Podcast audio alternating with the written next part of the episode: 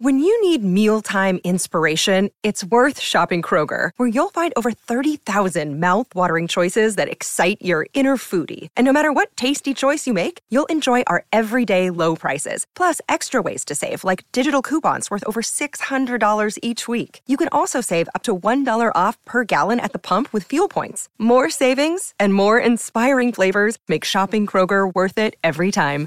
Kroger, fresh for everyone. Fuel restrictions apply. Welcome to the New Books Network.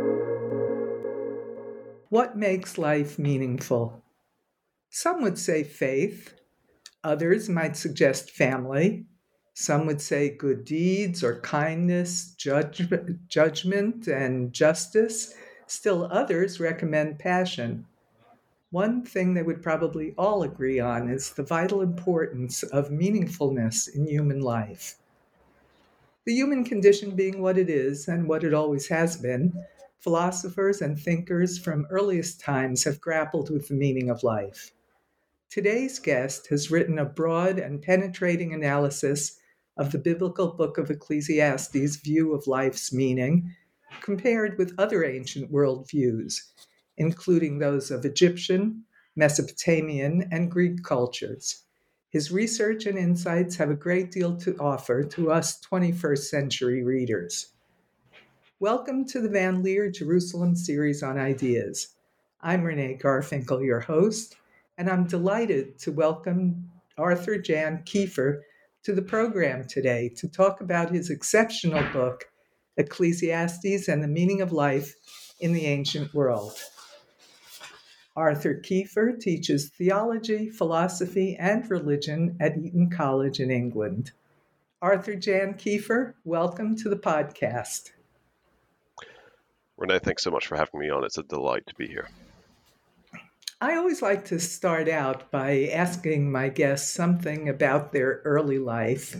Uh, it, with you, I, I, guess I have two uh, areas of interest. The first is was there a religious or spiritual background to your own childhood, your own family?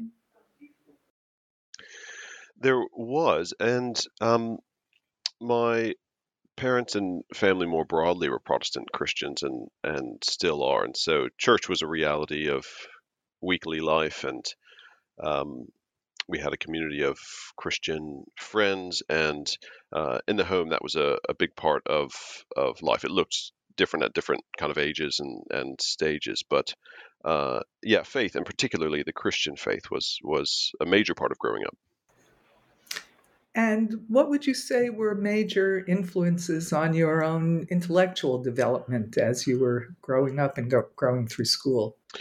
Well, I wasn't particularly an all, an all-star student when I was younger. I wasn't kind of always getting you know top marks on the tests and I, I did my homework and got along fine and things like that but i was always uh, a bit interested and distracted with other things and so uh, music was a huge part of life growing up and i think that was incredibly formative intellectually actually in terms of learning how to read music and play music and and so on um, and i just had other kind of kind of crafty uh, habits and hobbies so building different things and and getting into stuff like that. And so uh, school was was always there and my intellectual life uh, though was probably most formed uh, outside of out, out, outside of that.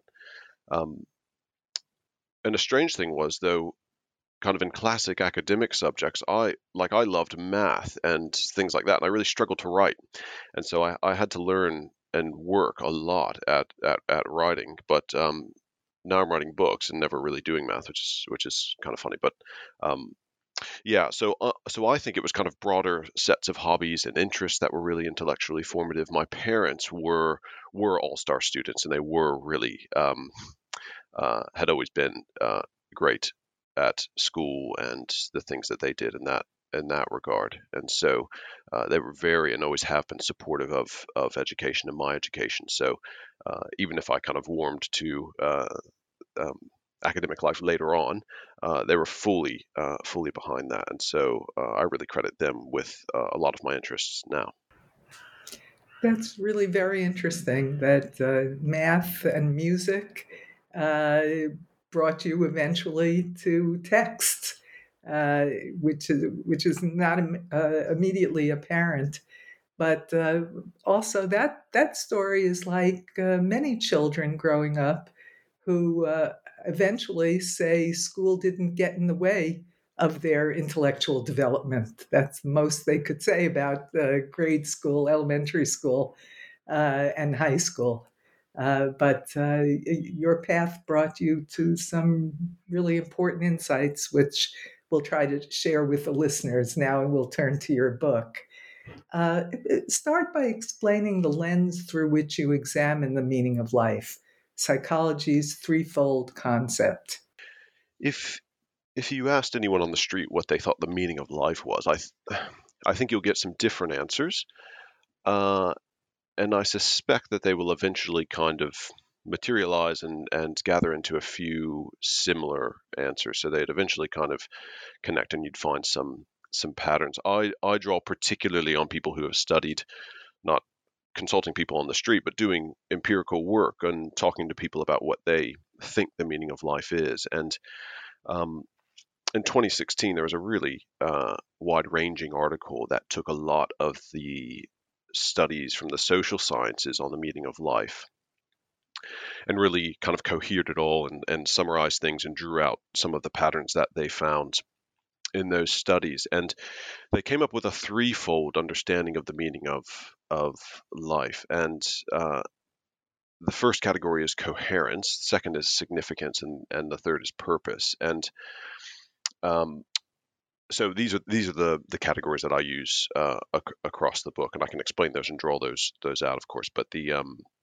so it's really drawing from that the social sciences. There's both kind of theory based uh, studies of the meaning of life, and then really a lot of dealing with people on the ground and figuring out what they mean and what it might mean to not have meaning in life, and which of the types of meaning is is more important and and that sort of thing. So I, I really do, in a not totally artificial, but but certainly in an external sense, take those categories and then uh, use them as the lens through which I read the book of Ecclesiastes. It's it's a very comprehensive uh, approach to it, and it enables the reader, uh, both the reader of your book and and the reader of the, that research, to get a grip on uh, a concept that can be a little uh, ambiguous at times. Uh, so, purpose and significance uh, are two almost um, well. Why don't you define them as as the research defines it?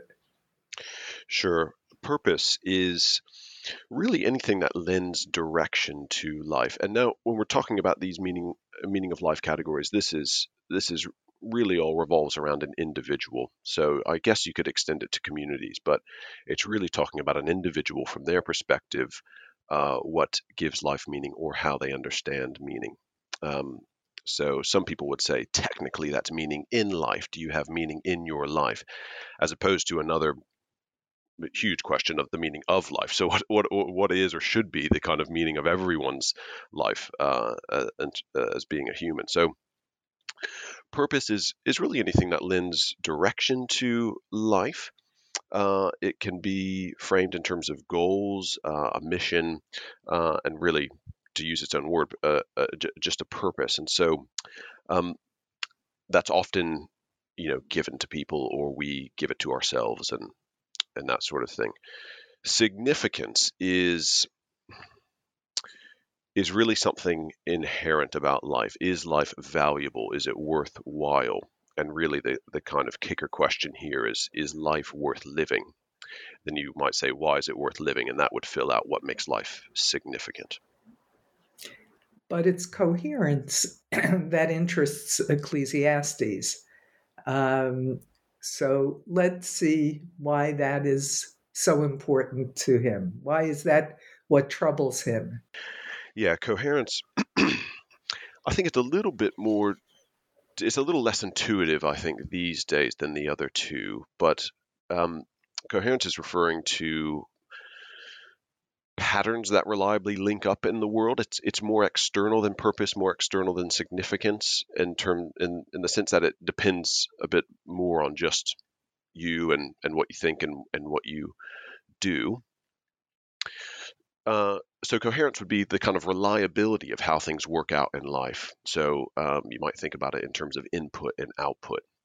If I do one thing, does um, the kind of right thing uh, result? And related to that, it also uh, is tied to sense making. So does my life make sense?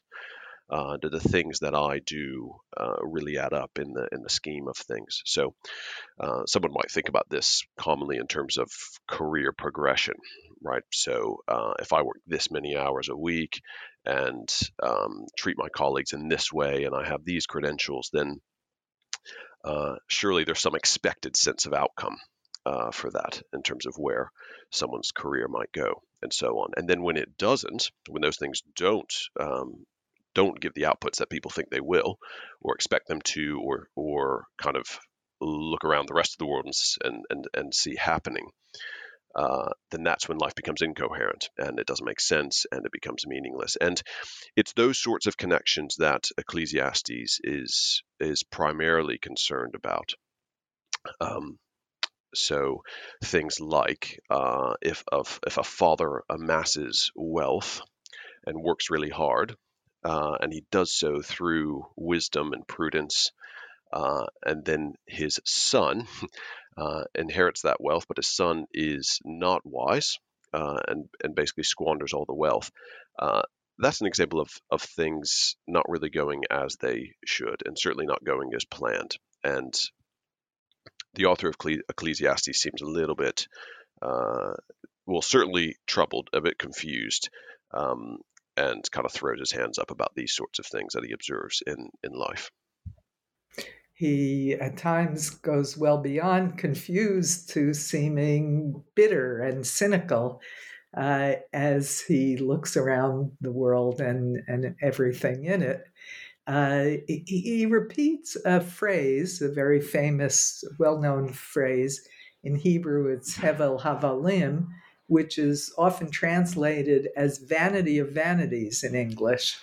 Uh, but what, what do you think Ecclesiastes actually means when he uses that, that Hebrew word, hevel?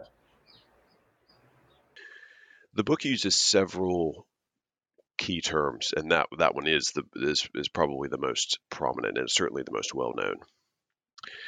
Um, the word itself, hevel, refers to breath. It can refer to a kind of vapor, and in a in a very concrete sense. So you get other passages where someone's breath or, or vapor was uh, somewhere passed through or whatever it is. Um, it's used to refer to the kind of uh, worthlessness of things or their their uh, being vain in the kind of futile sense, and so that's where we get the vanity translation. So uh, the idols of of other nations are um, Hevels, really. Um, as the prophets refer to it. I, I prefer not to translate the word, and and I think it's it kind of has a because it has a bit of a range of meaning. It's not entirely clear uh, what it's meant to refer to, or or how it might be best for us translated. Um, and and so I, I kind of leave it be, and I like its kind of richness and and some of its its ambiguity. Um, but I think we can we can in most cases it refers to some sense of being kind of futile in the sense of something doesn't add up and, and even just incoherent. So it's it's pretty clear that it, from the meaning of life perspective, it can refer to things that simply are incoherent. But it's used in other places in the book to mean some slightly uh, different things. So it, it's hard to pin down one meaning of the word throughout the whole book that's consistent throughout the whole book. And that really troubles some some people and they want to find something that fits or they want to find two options that fit but i don't think that's a problem at all really and uh, we kind of just let it be and take it case by case. And and you follow the thread in in the book that the uh, the issue that is most deeply disturbing uh, to Ecclesiastes is the unpredictability, the unreliability, and therefore the meaninglessness uh, of life as Hevel, that actions don't always have the same consequences. Some some children are raised with a, a, great deal of attention and kindness and they turn out to be serial killers. and other children are neglected and they turn out to be uh, pillars of the community. And, and this, you uh, argue, is what causes pain, despair, and anger to the, the writer of Kohelet. Is that right? Yeah, that's exactly right. And you get, I mean, those are excellent examples, and you get things kind of like that in here. And so, um, and it centers it centers on expectations. Uh, and so what we expect from those, you know, as, as you say, certain certain children, and also from, uh, well, there's another word used uh, for toil in in the book, and so this kind of work or kind of uh, exertion. And part of what Kohelet is doing is is examining, kind of sets up an investigation and examination of of everything, as he says, under the sun. And this is probably just referring to the kind of human realm. He's not he's not looking up into heaven or uh, ethereal things. He's kind of just observing his world, and part of what he sees are these different instances and uh, and occurrences. And uh, you know maybe not totally comprehensive but but uh, the book is set up in a way to kind of say I'm I'm looking at everything that humans do all that they do all their toil that they do um, under under the sun. So there's a bit of a universalization going on. And um, maybe it's no surprise that uh, Ecclesiastes is is it's a favorite book among many people, and it's certainly a relatable book in terms of uh, you get all kinds of people from all different backgrounds that I've spoken with, and um, they really can take something away or relate to uh, Ecclesiastes. Yes, he's he's talking about the universal. Uh, and uh, that made it extremely interesting that you put him uh, in the context of other ancient writers and thinkers in, in the uh, in the Middle East, well, in the Mediterranean area, that uh, that dealt with the same issues because, of course, they're the same issues because it's the human condition. Um, the cultures you look at are uh, Egypt, Mesopotamia, and Greece. So, can you just tell us a little bit about how Ecclesiastes compares. Let's start with his Egyptian counterpart. Sure. The um, the text I select for these uh, for these different cultures are uh, you know they're a bit wide ranging. They're certainly wide ranging in time. Uh, and a bit wide ranging in geography, though. You know, these are some some texts. Many of these texts are texts commonly used in biblical studies, particularly of the Old Testament or Hebrew Bible, and um, so they're they're drawn upon from uh, time to time for uh, more or less, I think, for different books or different areas of of study. So the Egyptian texts I I look at um, are in part they're they're kind of instructional literature, so they're they're versions of proverbs, and I also look at some uh, laments and then a kind of it's a bit hard to categorize. It's a dispute between a man and his ba or his kind of soul sort of thing. And so it's this this really uh, long poem uh, exploring society and um, and this this man's response to it. So again, it's an eclectic bunch of of texts, but the reason I, I look closely at these is because they make some link between uh, suffering and the meaning of life. And that's the pattern I found in Ecclesiastes. So while the book of Ecclesiastes as a whole deals with each of these categories of meaning of life in, in a distinct way, and particularly coherence seems a big one. Uh, it is, as we said before, consistently linked up with uh, suffering in some sense, particularly of the author who is um, says he hates life. Uh, he was grieved in his heart. He saw this this evil uh, and was sorrowful and, and, and things like that. And so um, I look for any of those patterns across uh, Egypt. And what I found was um, in these kind of big poetic lament texts, uh, you also get people basically examining uh, society, their society, in, in, in, some degree, and they see a bit of a mismatch between um, basically what the, what they think should be happening in terms of patterns in the world, and they see uh, social patterns upset. Uh, they see injustice and, and and things like that, and um, that does that does bother them bother them as well.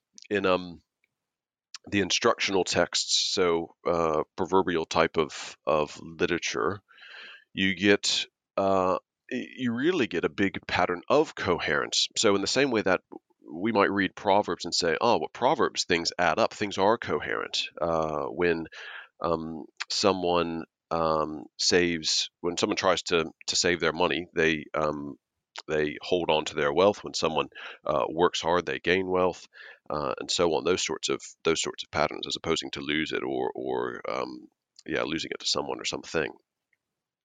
So uh, that similar kind of coherent pattern uh, occurs in in the instructional texts of of Egypt, and then you get a few exceptions, uh, a few exceptions in there, but um, it's helpful to have that norm, and then you can see the uh, other texts and how they they take exception to that. Um, maybe the the last thing I'll say about that is is, is then you also get uh, purpose. It comes through mainly um, through the presence of death and, and, and the reality of of of death. And so uh, the Egyptians had a pretty distinct uh, view of of this. They um, were thought really to have a fairly positive view of of life, if I can put it that way. Um, but life really kind of uh, continued on into um, the next realm, and uh, that's that's really evident in things like the, the pyramids and and and the um, artifacts that have been left behind um, from ancient Egyptian culture. And so they had a pretty um, clear view of the judgment of the dead, how they were judged, and what you needed to do in that uh, moment, and then also the types of ways that, uh, well, kings particularly, and and other uh, kind of prominent people could uh, affect their existence in the afterlife. Um, and so it, it's hard. I don't want to kind of go speaking for an everyday Egyptian in the ancient world. That's pretty difficult to, to do. We really get the, the texts that we have are really sampling the kind of cream of the milk. So it's right off the top. Um, and, and, and it's quite hard to know about what, what uh, broad uh, sets of society would have thought about things or how they would have been living or conceived of these ideas. But we do have a, uh, a pretty select sample of, of, of people and times and ideas one thing that struck me, and I, I believe you pointed out uh, in your text, is the uh, the difference between the Egyptian and uh, Ecclesiastes view of uh, the point of pain and suffering.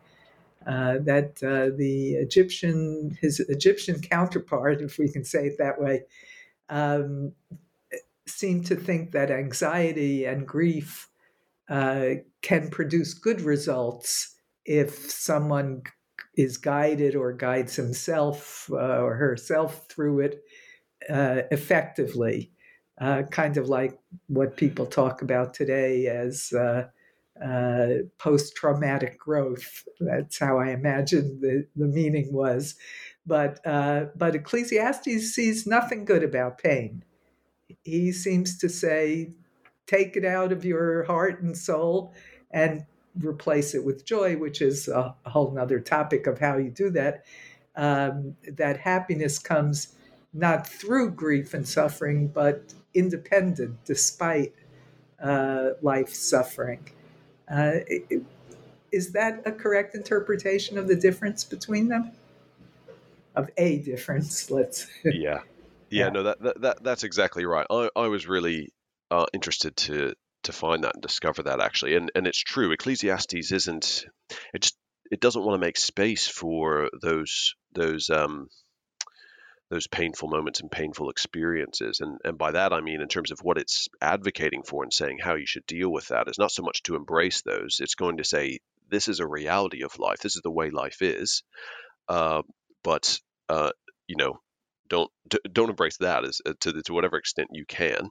Uh, find the joy, find the things that are are happy in life, and um, particularly embrace whatever it is that your it calls it a lot, but your kind of portion in life. So what God has given you to do and be, and the and the people He's given you to be around, that that kind of thing. But yeah, the the Egyptian view had a bit yeah, it was. It was. It was a bit more maybe uh, redeemable or constructive view of some of that that that suffering and pain, and that it might produce something good in the person. And I think that as you say, I think that there's there's certainly space for that, and certainly space for that in the Bible. I mean, Proverbs would be a bit more about uh, tough love and saying, you know, you you might uh, go through some, some, hardship, and not least the teaching of the book, and and really have to work through that and come out better on the other side.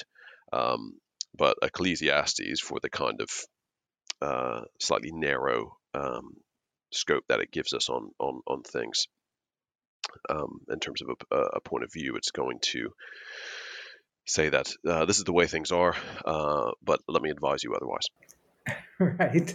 Well, that's why some of the traditional commentaries uh, opine that Proverbs was a product of a midlife writer uh, who still believes that nose to the grindstone, play by the rules, do everything right, and you'll win the prize. And uh, that Ecclesiastes is written by an older person who says, well, sometimes that works, but sometimes it doesn't.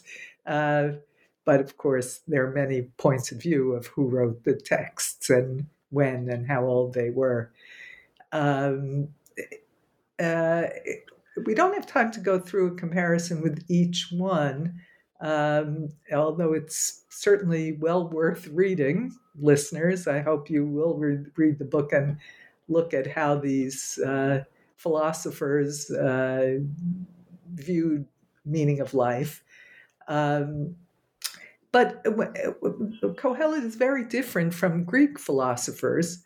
Uh, but shouldn't they be able to be in harmony with one another? Take the Epicureans, for example. Um, they prize tranquility and living in tune with nature, avoiding pain and fear, and especially the fear of death. Uh, why wouldn't that be meaningful in the uh, in the paradigm, the cognitive view of Ecclesiastes? Yeah, the Epicureans, as you say, um, thought thought pain didn't really arise from uh, nature or uh, so incoherent things in life, uh, but the primary cause of pain was uh, unnatural human fear. And so what they saw was just uh, something you shouldn't have these these human fears, um, and so uh, they think you can kind of resolve that by um, kind of taking control of these these fears and uh, adjusting your view on the world. It's kind of an internal thing. The world's going to be what it is, and you're you're you're uh, in control of what's um, inside of you. Um, and so, uh, one of the big differences I see between Ecclesiastes and the Epicureans is that um, they they think through kind of study and knowledge of maybe yourself and even the world, you're going to uh, produce happiness because your fears are, are largely um, irrational, for lack of a better a better thing. Um, and that that's as opposed to the kind of living in ignorance and then fear and then and then resulting in pain. But um, for Kohelet, the investigation into life, into all these things, and the incoherence that he sees is really that it produces more, un, uh, or it produces less happiness, it produces more pain. Uh, and so there's this really clear correlation between the kind of study and uh, investigation of of life uh, and the kind of frustration that it that it begets. Um, That's so remarkable. That and the first time one encounters that, uh, here is an investigator who's gathered the wisdom of the world as he knows it in his time, and is trying to dig deep into the meaning of life and one of his apparent conclusions is what I'm doing and what you, the reader, are doing with me is a cause of suffering. Yeah, it is. It, it is pretty remarkable. It, it is remarkable, really, and I think it, it's it's it's long debated what the as you'll know, long debated what this final passage in the book uh, kind of means, and if it relates to the rest of what's come before it, and and how it relates. And so I'm referring to this um, this this this part of, the end of chapter 12 really um, where um, the author says you know fear god keep his commandments uh, this is the whole kind of this the whole of of, of humankind the whole duty uh, of them really um, god's going to judge every deed um, and there is a level i think uh, with that kind of relatively straightforward uh, advice. Um, if you link that with some of the other things that I mentioned about taking your lot or embracing the portion that God's given you, so whatever He's kind of put before you to do, um, I, I, think that's a, a, big part of of Kohelet's solution uh, if he does have a solution, it's basically to say, listen, I've investigated this. It results in pain. You're probably going to feel that too as you as you read this book. If you thought about these things too, and and I'm sure we can point to many philosophers throughout time who have uh, thought hard about life and, and ended up on the des- despairing end of things. And uh, so he kind of says, don't think about it so much. Just kind of do what's what's before you, and especially don't start trying to do too much predicting about the future and so on. And so, um, what's there before you to do? What can you uh, worry about today? Um, and um, it recalls New Testament passages actually about it, that today has enough worry for itself, and uh, so focus on that. Yes, be present in what's right in front of you. Uh, it, Kohelet's um, uh, emphasis on essentially the cognitive aspect of meaning in life, which is coherence. Um, would he have anything to say uh, to his colleague in the text, Job, uh, to ease his suffering? Uh, Job's losses were personal. His suffering was physical and emotional. It, okay, it had it had a cognitive component. Why did the good suffer? He didn't deserve it. What what does Kohelet's philosophy have to say to Job? Yeah, Job is Job is kind of testing and maybe discovering the limits of his knowledge about how the world works, how relationships work, how uh, being wise and righteous works, and so you can see a lot of incoherence in in, in the book. Uh, here's a man who um, we might say uh, deserves or um, uh, is is rightly entitled to uh, a, a, decent life, given given what we're told about him at the beginning, and then he gets uh, the complete opposite of that and gets so many things taken away and endures um, hardship, and uh, so much of the middle of that book and in in its kind of uh, dialogue bits is really teasing out what he thinks about being innocent and what his friends uh, think about him undergoing pain and and suffering and the kind of loss that he's had. And uh, uh, you know he comes out on the other side restored uh, but uh, before he does that he has this sort of great confrontation with with God who who basically says my ways are are my ways. And um, there's actually a, a, a, um, one verse that says um, these are the outskirts of his ways. What a whisper do we hear of him, and the thunder of his power. Who can understand? That this is referring to to God. And uh, I think that really captures a lot of what Job uh, is meant to learn and what readers can take away away from that book. So, it, in a way, Ecclesiastes kind of picks up from there and and says, "I'm going to show kind of this widespread uh, incoherence. It doesn't always uh, go well for the righteous, and it doesn't always go badly for the wicked." uh, and so and then kind of takes us to the next step maybe so so i guess that's how that's how i'd see the two books relating uh, well uh, ecclesiastes recommends joy as a response to suffering and what he says is uh, contradicts conventional wisdom in psychology today uh, which is he sees joy as a, God given ability to enjoy something. It's not a decision to be positive and say everything is beautiful or, you know, even if it seems bad, it's really good.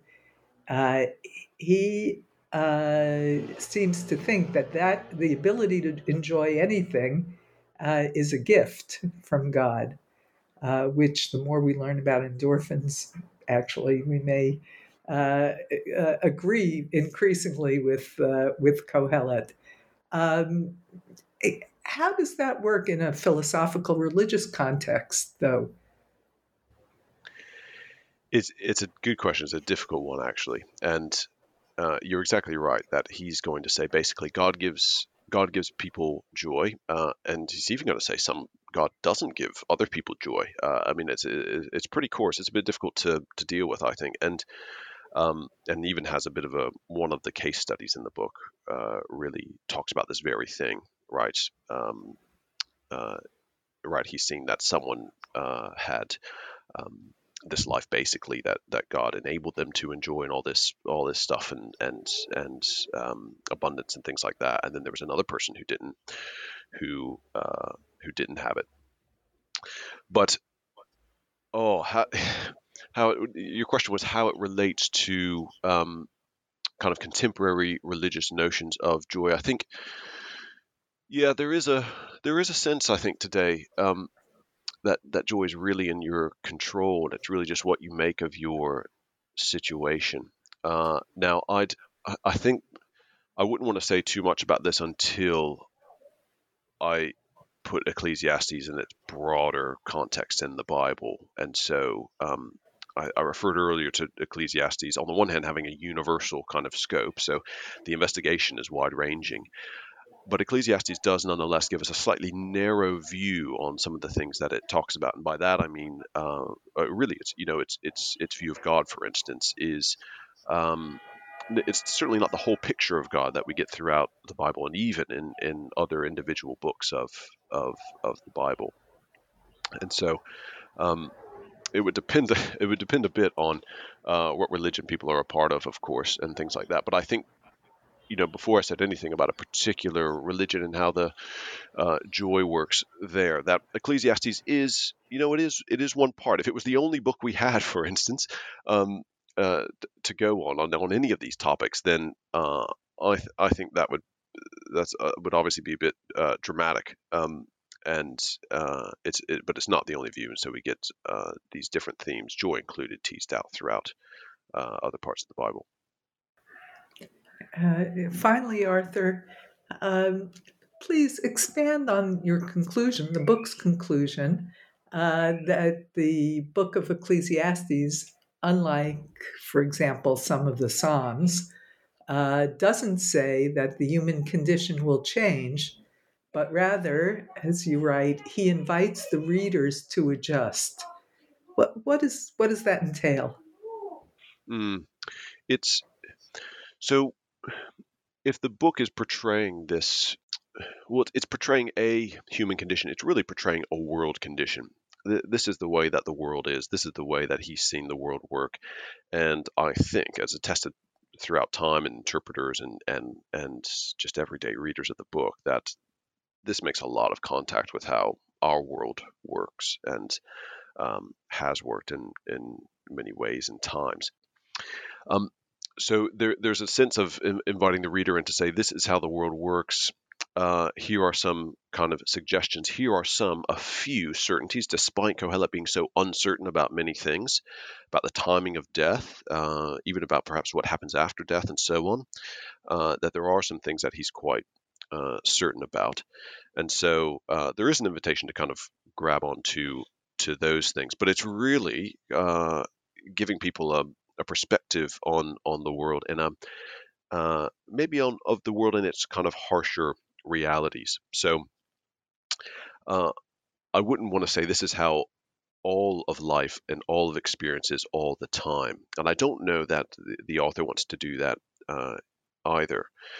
Um, but what I think he is doing at least is saying some of the time life is really like this, and so um, how are you going to uh, to deal with that, um, given these uh, few suggestions and a lot of observations. So, um, one of the ways that it, it it seems like the book might be kind of cluing us into the fact that these are, while these might be universal and widespread things, they aren't um, necessarily the things that happen all the time, uh, or perhaps um, maybe in a way the norm we would we would say that. So so if i was said is it normal that someone who works with wisdom then leaves it over to a foolish child? That kind of thing. Um, he uses this phrase uh, there is there is a person or there was a man uh, or i saw this this um, person in this instance. And uh, some interpreters think that is is basically flagging up. This is a this is a kind of exception to the rule. I saw a person, uh, and this is what happened to to them. So, you know, there's a few things to kind of juggle juggle and balance here, but I, I think that's what that that's what I meant by that conclusion. Uh-huh. So, uh, do you think, as many people do, that it, uh, Kohelet is a depressing book? I I like to think of of Kohelet as a realistic book. Uh, I mean, it's certainly a it's certainly a downer. I, I, I think I think it is. Uh, there, there, yeah, there are, there there are difficult things to read in there, and I think if you kind of breeze through it, it, it it's not necessarily going to be the most most uplifting thing.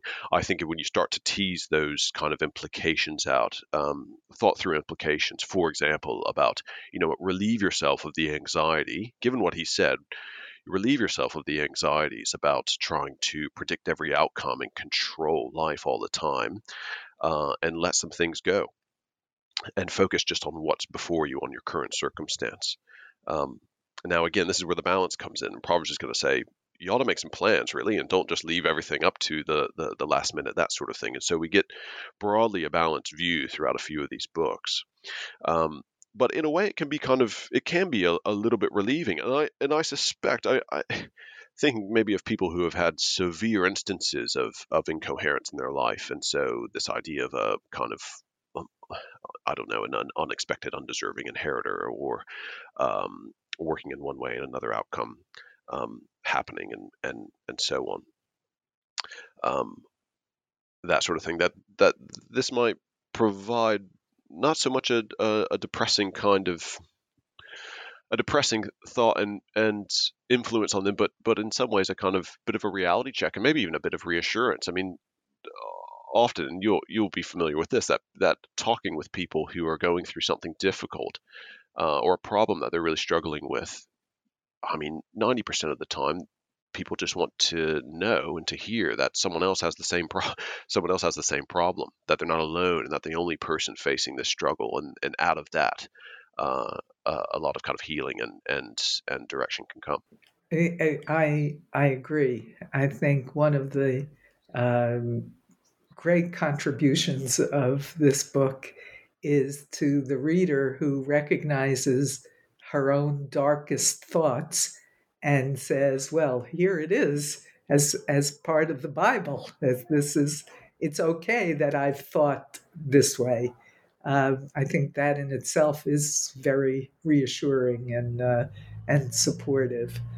Uh, thank you so much for opening this book of wisdom literature for us. Um, before I let you go, uh, can you share with us what you're working on now?